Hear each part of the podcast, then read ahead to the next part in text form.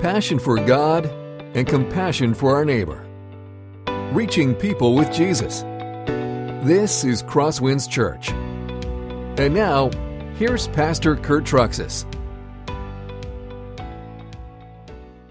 This morning is we're going to be continuing in our studies of 1 Samuel. This is actually our last study in 1 Samuel. and after this, we'll be beginning the Christmas series which starts next week. It's called Good News of, of Great Joy. But as we turn our thoughts to 1 Samuel in this final chapter, I want to ask you how many of you actually saw the funeral of Queen Elizabeth or watched any of that? A bunch of you saw some of that. And she died, what was I wrote this down here? It was September 8th she died, uh, age of 96 if I'm correct, I think she was the longest reigning British monarch in history. Is that true, guys? Yeah, okay, I'm making sure I have my trivia right. I looked this up on, on Wikipedia when she was for her viewing was at Westminster Abbey from was it September 14th to September 19th. They say 250,000 people uh, came to see her. Pretty crazy. At her funeral, there were representatives from 168 different countries that were there. In fact, her funeral, if I read this right, was the most watched televised event in the 21st century. Now, I don't know if that's just in England or if that's overall, but I guess a lot of people uh, want to be part of a queen's funeral because the death of a monarch is apparently a very big deal. Now, I'm not somebody who follows the British royal monarchy, but apparently a lot of people do. But as we turn to 1 Samuel chapter 31, it's a chapter about a death of a monarch, not the death of a queen, but it's about the death of a king. And just as the death of a queen in our time is a really big deal, the death of a king in their time is also a really big deal. And it changes everything. So if you have your outlines, we're going to be in the top. Let's begin with a little bit of background. Now, King Saul's death should not be coming to us as a complete surprise. If you've been with us for earlier parts of this, this series, you know that uh, the idea that King Saul is going to pass away has been something that's been talked about for a while. In fact, his obituary, you remember, came in 1 Samuel chapter 14. That's like way earlier in the book. And that was because of his intentional rebellion against God. And God said, you know, you're done. And for the next 16 chapters, it's just a long, slow downward stop spiral as King Saul gets worse and worse and worse. And he just continues to demonstrate that he is no longer worthy to be a king. In fact, it all sort of comes to a head in chapter 28. Remember when he actually uh, was so frustrated that God was not speaking to him, he visited a witch for guidance? Now, hey, when the head of God's people goes to a witch for guidance, you know you've hit the all time low. Right? And this is the vital end for him. Now, as we've been doing these last few chapters of 1 Samuel, for those of you who are, need, who are newer today, you need to know that these last chapters ping pong back and forth between the story of David and what's going on with him and the story of King Saul with what's going on with him, because David will soon become king as we get to 2 Samuel.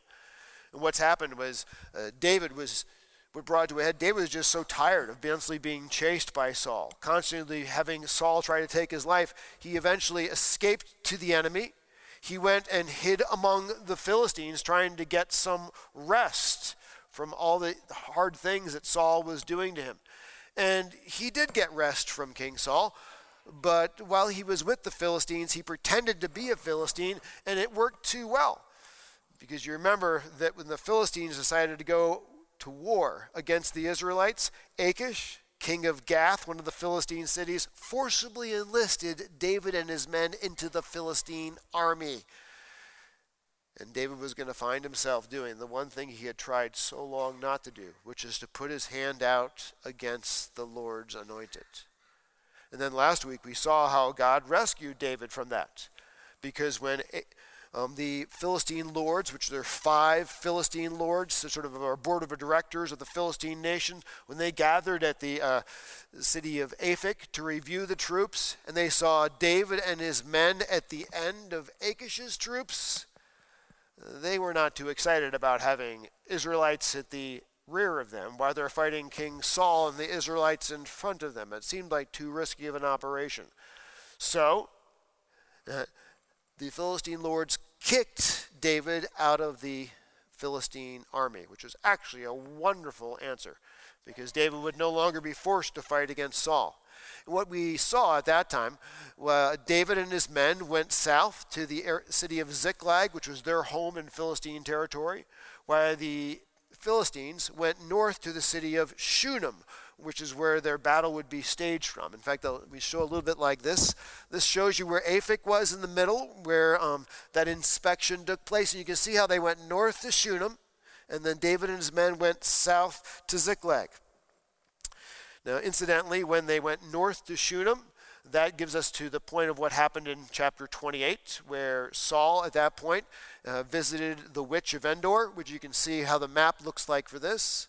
There's Shunem, there's Saul in Mount Gilboa, where his troops were located at. And this is when he went north to visit the witch of, of Endor, right there. and what we saw, um, while the Philistines were in the north, David was in the south, and he came back to Ziklag. You remember this if you were here last week. He came back to find the city completely destroyed, completely burned to the ground, the women and children gone and that was when David hit the ultimate low point in his life rock bottom. It's finally the point where he turned back to God and he started seeking God instead of running from God. He let God direct his life, no longer him directing his life, which was a good reminder for us. Sometimes God brings us to rock bottom to get us to turn back to him. And I think all of us can think of times when we've been there. Yeah, we get an amen on that one. Um, then God was so gracious. Then God quickly restored David and used him to actually find the Amalekites and to um, capture and, re- and free the women and children and lose none of it. Now, while David was destroying the Amalekites in the south, the text as we pick up this morning is going to describe what was going on with King Saul in the Philistines a hundred miles north in the valley of Jezreel.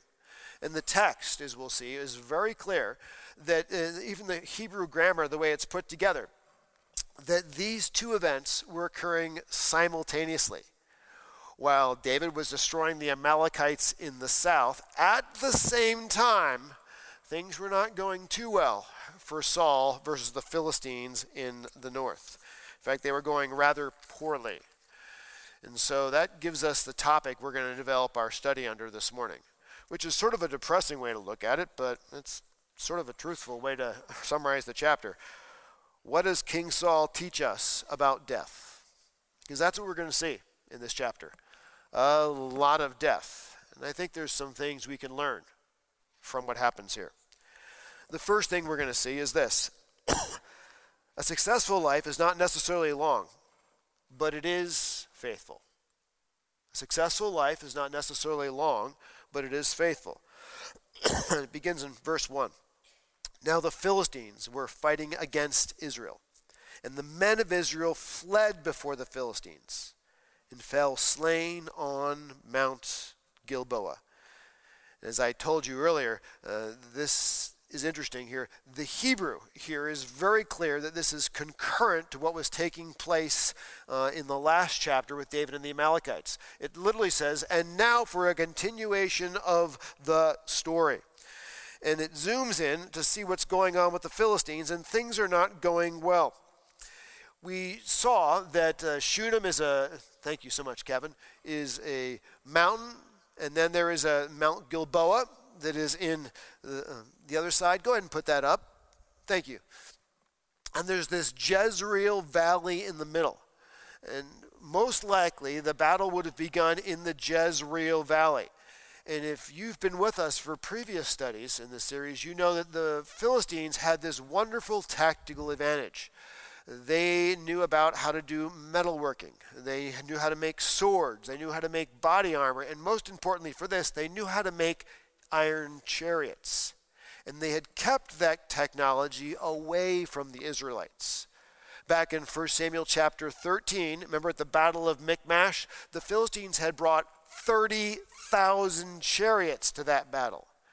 And if you're an Israelite, mostly fighting with sticks and stones, and you're in the valley, and you're fighting the Philistines with iron chariots, which is a rough equivalent of an ancient tank, you would be slaughtered.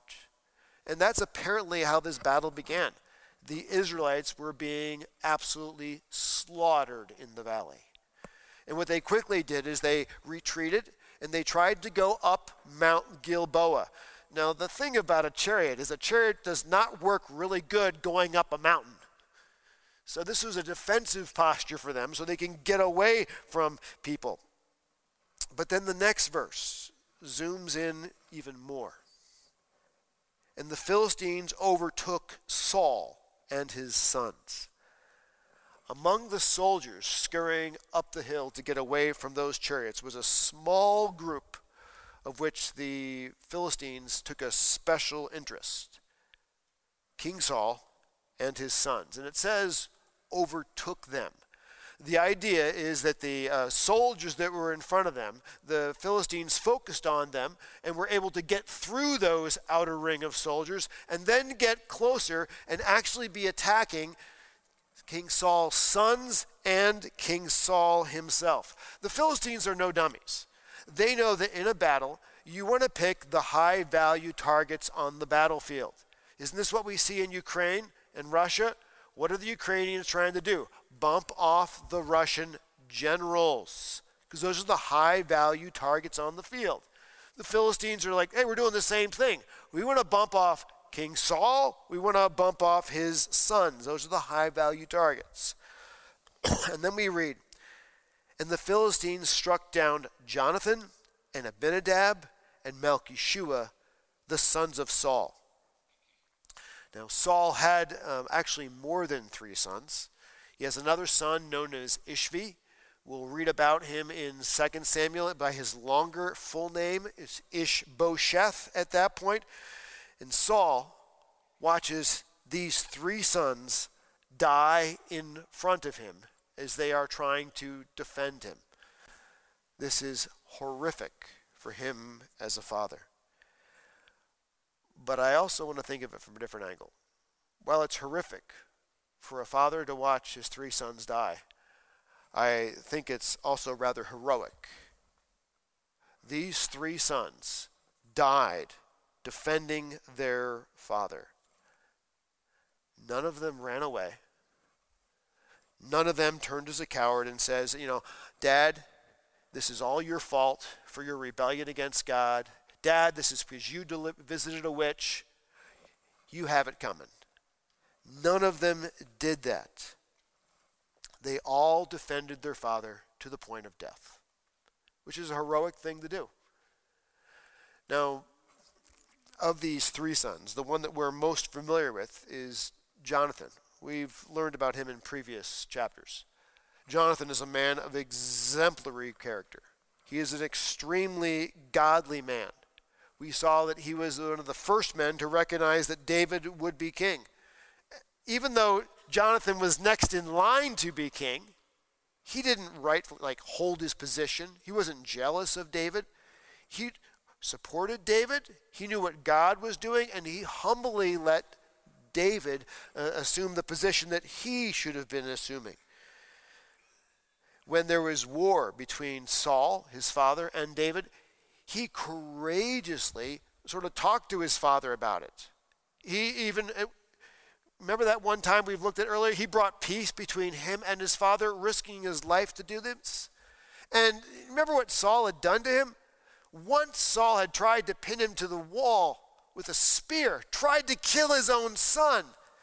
Another time, he threatened to take his son's life, Jonathan's life, and the army ransomed him out of this. We saw that in previous chapters. So twice Saul tried to kill Jonathan. Yet, this is the same Jonathan who was so honorable that he was willing to defend his father. This same father who tried to kill him twice, defend his father to the point of death. Now, today, we often see children when it comes to their parents. They say, you know, my, my father or my mother has made some really bad choices. They have it coming. They've made their bed, now they have to live in it. And the, the children sort of step to the side and like, let them have what they have coming. If anybody deserved what they had coming, it was Saul.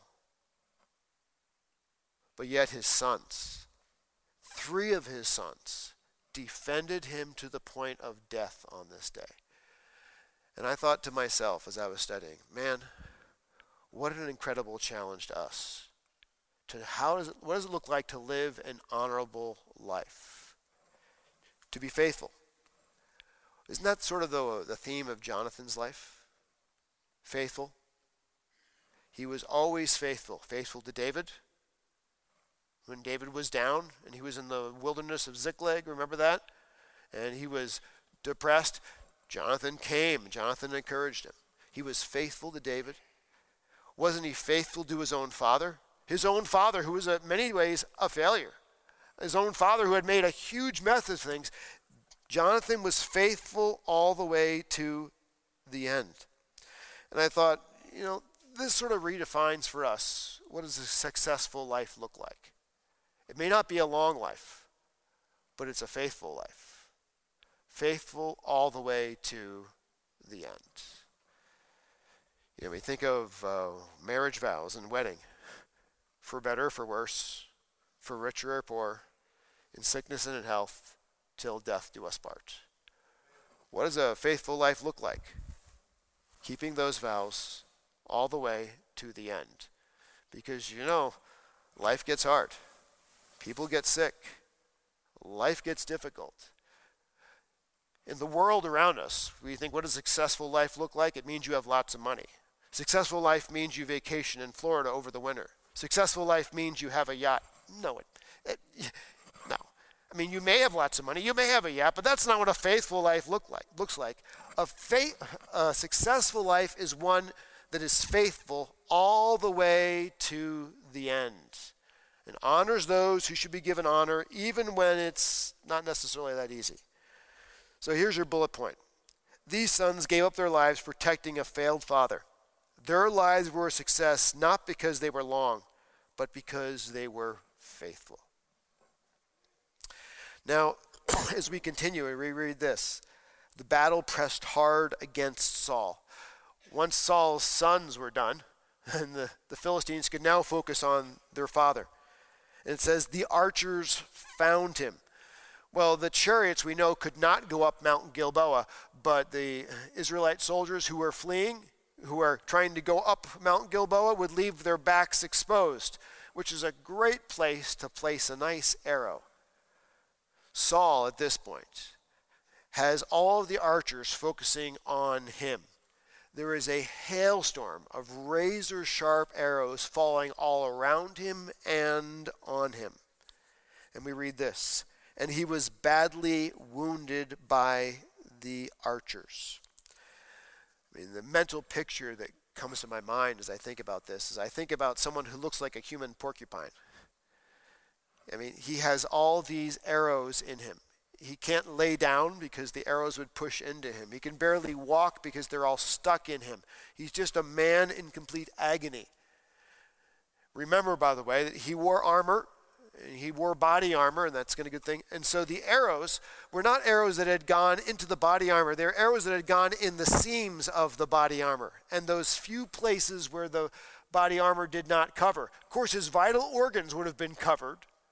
So a lot of these wounds would not have been fatal to the vital organs, but they'd be all over him. Just a complete piece of frustration. And he knows he's going to die. It's just a matter of time. That brings us to our second point, which is this suicide is not a God honoring way to die. Then Saul said to his armor bearer, Draw your sword and thrust me through with it.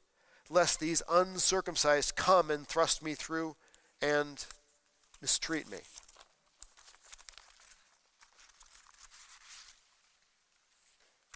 Saul, having seen his sons die, and now having all these um, arrows in his armor, knows that he believes it's only a matter of time until he's going to die. And he was concerned that if the Philistines were able to scurry up that hill and they were to find him and he was not completely dead, they would torture him to the point of death, which, by the way, is not completely unfounded. We know in Judges chapter 16, when the Philistines were able to get a hold of Samson, they uh, gouged out his eyes and then put him into forced labor. So, this idea of keeping somebody alive and tormenting them was not foreign to the Philistines. So, King Saul asks his armor bearer to kill him. And then we read this But his armor bearer would not, for he feared greatly.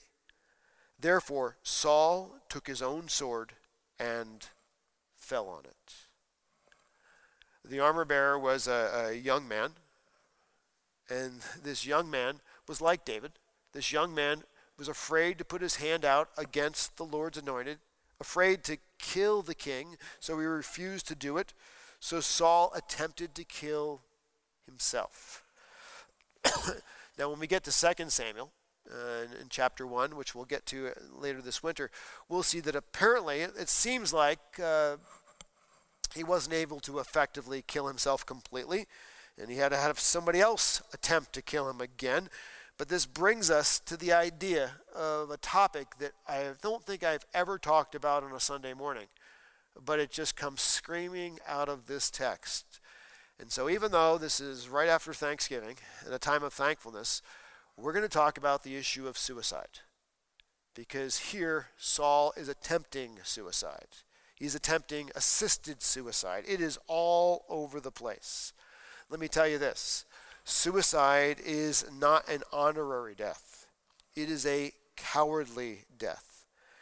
You know, I want to recognize, by the way, and be compassionate for those who are mentally ill and commit suicide. I understand that. That's different. And I understand those who have severe depression uh, that end up committing suicide. I, I recognize those things. I want to be compassionate to that. So please don't lump everyone in here. But Saul is not that way. This is a very cold and calculated decision on Saul's part. He's looking at life from a worldly perspective. He says, It doesn't look like I'm going to have that long to live, so I want somebody to kill me or help me kill myself. And it seems like, in one sense, it's a normal thing, it's a good thing. He doesn't want to be tortured, he knows he's not going to live long, but he wants to commit suicide.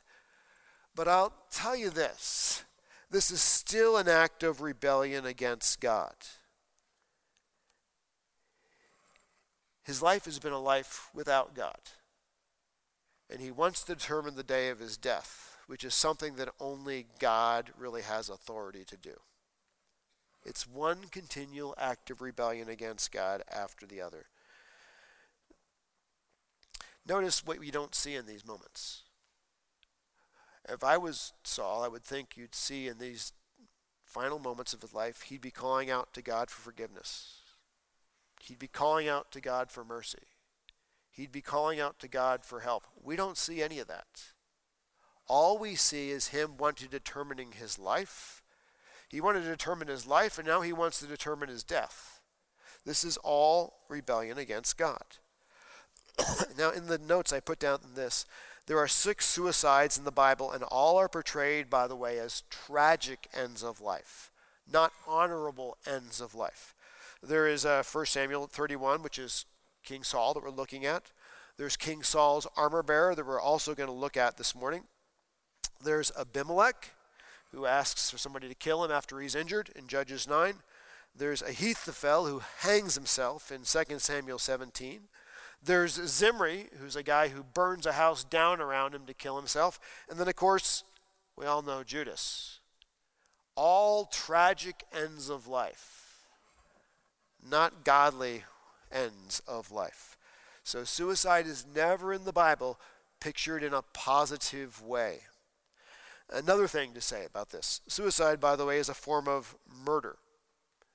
Now, um, the Bible is very clear you shall not murder. But sometimes people forget that when they kill themselves, they are murdering somebody.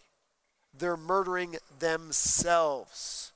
The scripture says this in Genesis And for your lifeblood I will require a reckoning. From every beast I will require it from man.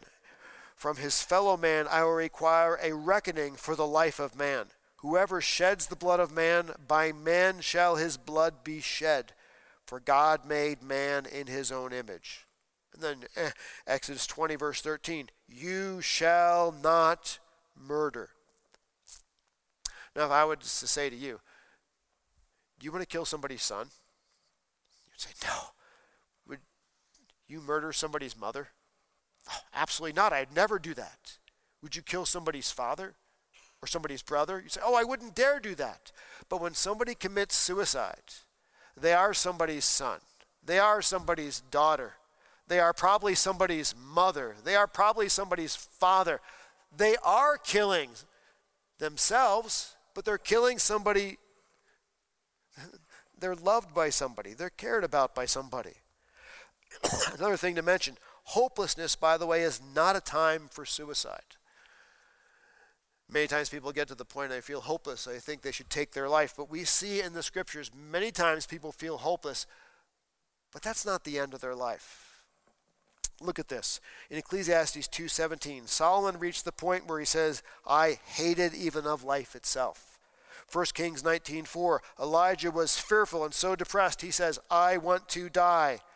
Jonah, chapter 4 verse 8, Jonah was so angry at God, he wanted to die. 1 Corinthians 1, verse 8, Paul was so down, he despaired of life itself. And we all know Job lost everything, lost health, and then his wife told him, Curse God and die. But then we continue. When Solomon despaired of life, it says when that's when he learned that the duty of man was to fear God and to keep his commandments. It's at the bottom of life where he learned the purpose of life. When Elijah wanted to die, that's when he was comforted by an angel. When Jonah wanted to die, that's when God showed him his own selfishness and sin so he could actually repent of it.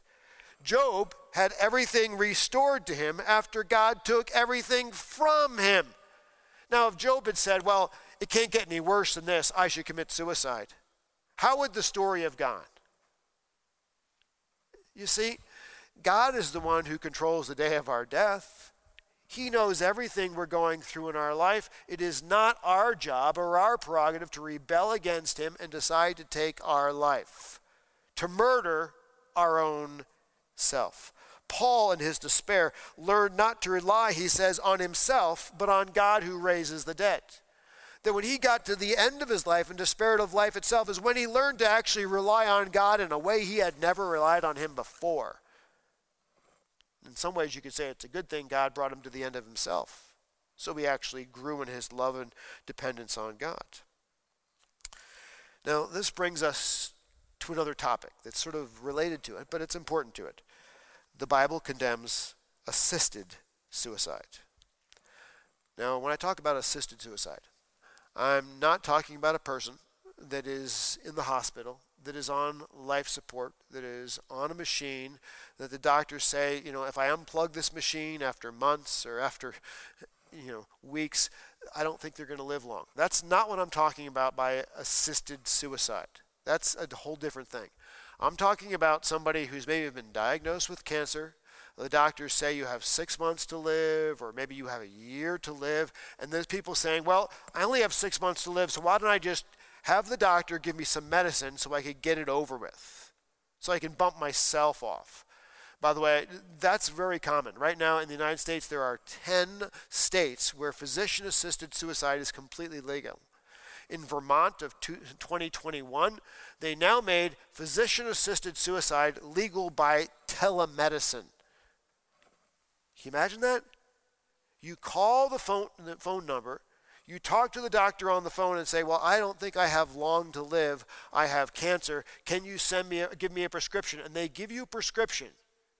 And you can take it and you die. That's not really good at all.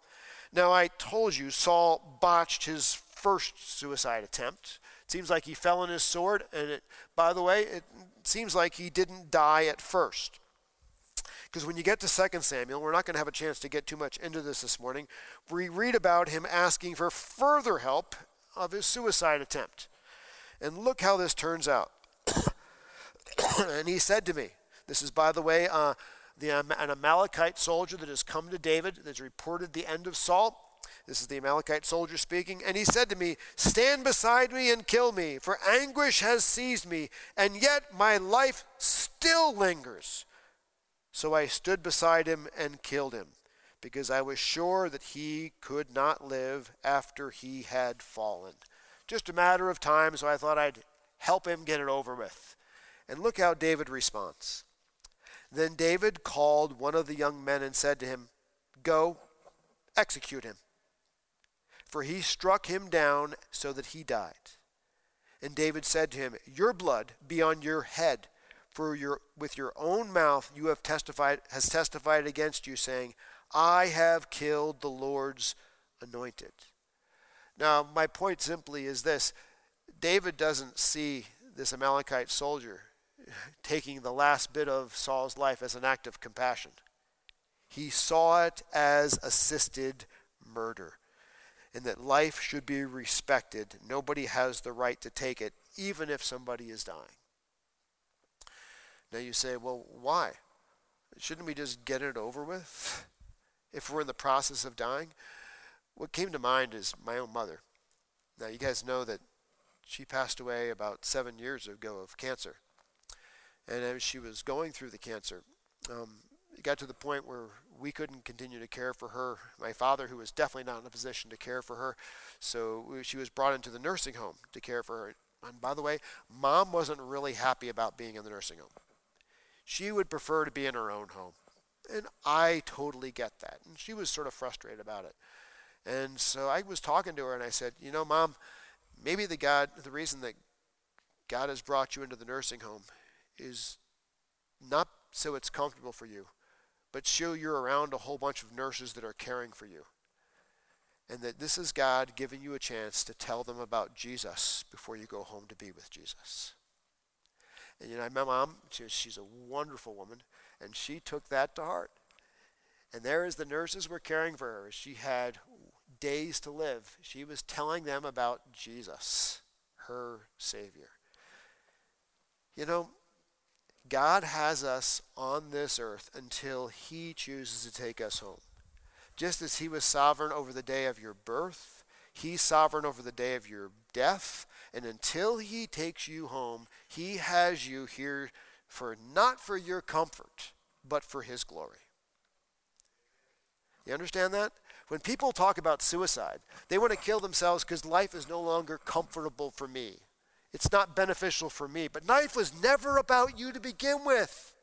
It's all about us bringing glory to Jesus. And sometimes we can preach Him best when we're in the most uncomfortable positions. Because people can see very clearly when we're uncomfortable who we truly trust in. Isn't that true? If we're trusting in Jesus or if we're trusting in Himself. Now, there's another issue of suicide we have to talk about here. Suicide leads to copycat deaths. And then we read this in verse 5. And when his armor bearers saw that Saul was dead, he also fell upon his sword and died with him.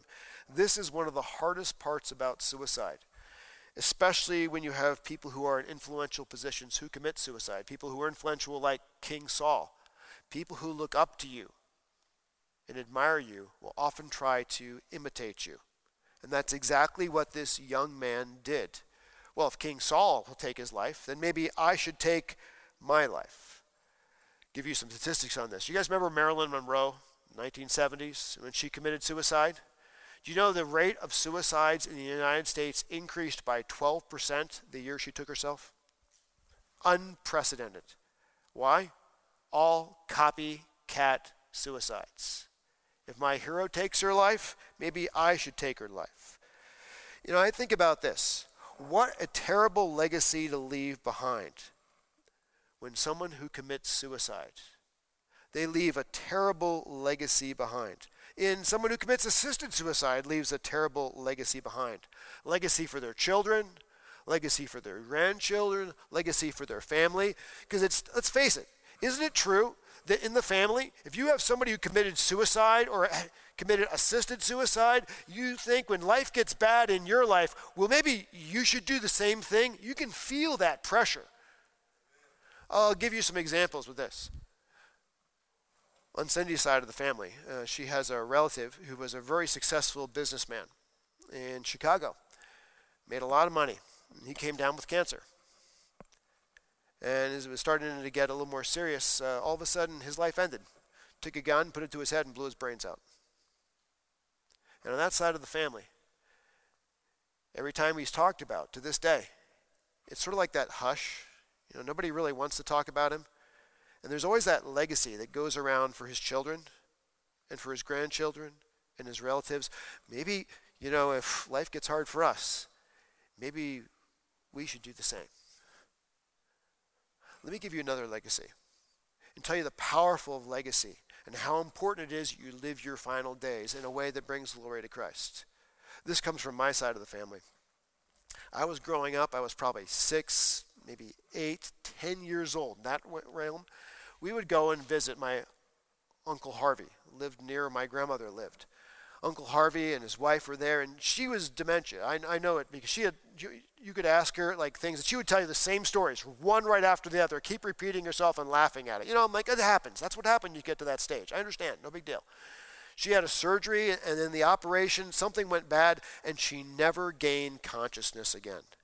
And they put a feeding tube in her, and uh, that's they fed her, and she was in a nursing home. And in that day, you couldn't take the feeding tube out once you had put the feeding tube in because there's no such thing. This whole living will thing you guys know about, it hadn't been done. And so here is my Uncle Harvey, an old man, too old to drive, once a day, sometimes twice a day he would walk, walk over to the nursing home, and there be next to his wife. And I saw it when I was a little kid. He would talk to her, he would move her so she wouldn't get bed sores, he would hold her hand and tell her about his day, and all she could do, and this is for years, was stare at the ceiling. Every once in a while, there'd be a little grass that would come out of her hand when he was holding it. We didn't know if that was a reflex reaction or if that was the only way she could respond to him and say, I love you. He did that for years until she died, and then he eventually died. And when I got to age 24 and I married my wife, I remember thinking back to those visions of me being an eight year old in the corner of the room watching him care for her in the nursing home and walking in the snow and in the rain to go see her. And I said, I don't know what life's going to hold, but I'll tell you one thing. I want to be just like him if life falls apart for me and my wife. What a powerful legacy. He had no idea he was planting into a little kid's head. You choose suicide, you choose assisted suicide, that legacy is tarnished. That legacy is really ruined in a big way. So I would strongly speak against this. Let me read this. Then Saul died, and his three sons, and his armor bearer, and all of his men on the same day together. By the way, all of his men is not the entire army, it's all of the Secret Service around him, if you want to call it, or the royal guard with him. And this brings us to our third point. Speaking about death, remember the good works of fallen spiritual leaders, not just their bad beginning in verse 7. And when the men of Israel who were on the other side of the valley, and those beyond the Jordan, saw that the men of Israel had fled, and that Saul and his sons were dead, they abandoned their cities and fled. And the Philistines came and lived in them.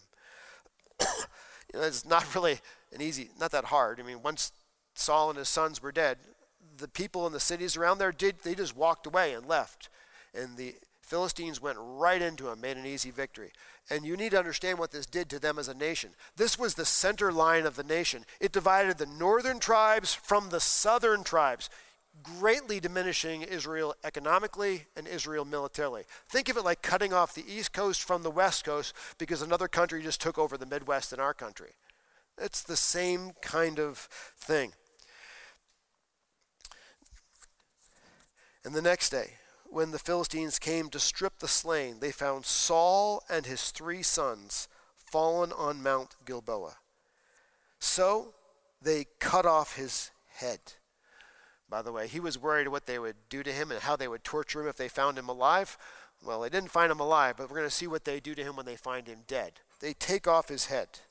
Incidentally, this chapter, 1 Samuel 31, is also said in almost identical format. It's recounted in 1 Chronicles chapter 10. There's a few more details 1 Chronicles 10 adds to this. Here's one of them. And they put his armor in the temple of their guards, and they fastened his head in the temple of Dagon. Remember Dagon, 1 Samuel chapter 4? That's where they put the Ark of the Covenant. Now they're going to fashion Saul's head there. Pretty grotesque you know, war trophy, but that's what they did. And they stripped off his armor. So now his body was completely naked and headless, by the way. And they sent messengers throughout the land of the Philistines to carry the good news to the house of their idols and to the people. And they put his armor in the temple of Ashtaroth, and they fashioned his body to the wall of Beth Shan. Ashtoreth, by the way, is the uh, female deity in the Philistines, like Dagon was the male deity. Ashtaroth was the goddess of war. So it sort of makes sense that you'd put his armor in her temple as a trophy from the war. Now, in the final scene, what we're going to see is something that's a little different than we've expected. This quick summary I read to you, obviously, it's all about Saul's complete and total humiliation and degradation. But these last verses go a different direction. Remember that Saul had reigned for actually for a total of about 40 years. The last 10 years were the really fast, steep decline. But do you remember in the beginning, actually, he was a pretty good king when he first started? You remember this? If you've been with us for this series, remember when there was Nahash, the Ammonite, and he was conquering all the cities east of the Jordan River. And remember what he did with people when he conquered them? He gouged out their right eyes. And then there was one city left of east of the Jordan River. It was Jabesh Gilead. And that was the one city he wanted to get. And they, you know, held up in the city and they asked for help throughout the nation. And this is before Saul had really begun to do much as a king. Saul heard of their plea for help and he mobilized the entire nation. The nation came and rescued the city of Jabesh Gilead and destroyed Nahash the Ammonite once and for all. That took place 30 to 42 years prior to this. But I'll tell you what, the people of Jabesh Gilead had not forgotten how grateful they were to Saul for what he had done. And when they hear about this desecration of his body, this is what they do. But all the inhabitants of Jabesh Gilead heard what the Philistines had done to Saul. All the valiant men arose and went all night and took the body of Saul and the bodies of his sons from the wall of Bethshan and they came to Jabesh and burned them there. And they took their bones and buried them under the tamarisk tree in Jabesh and fasted seven days. By the way, this is not an easy task. This is 10 miles one way, 20 miles round trip, all in one night. And uh, 2 Samuel tells us a little more details about where these bodies were located in this city. 2 Samuel 21. David went and took the bones of Saul and the bones of his son Jonathan from the men of Jabesh Gilead, who had stolen them from the public square of Bethshan. And when the Philistines had hanged them on the day, the Philistines killed Saul of Gilboa.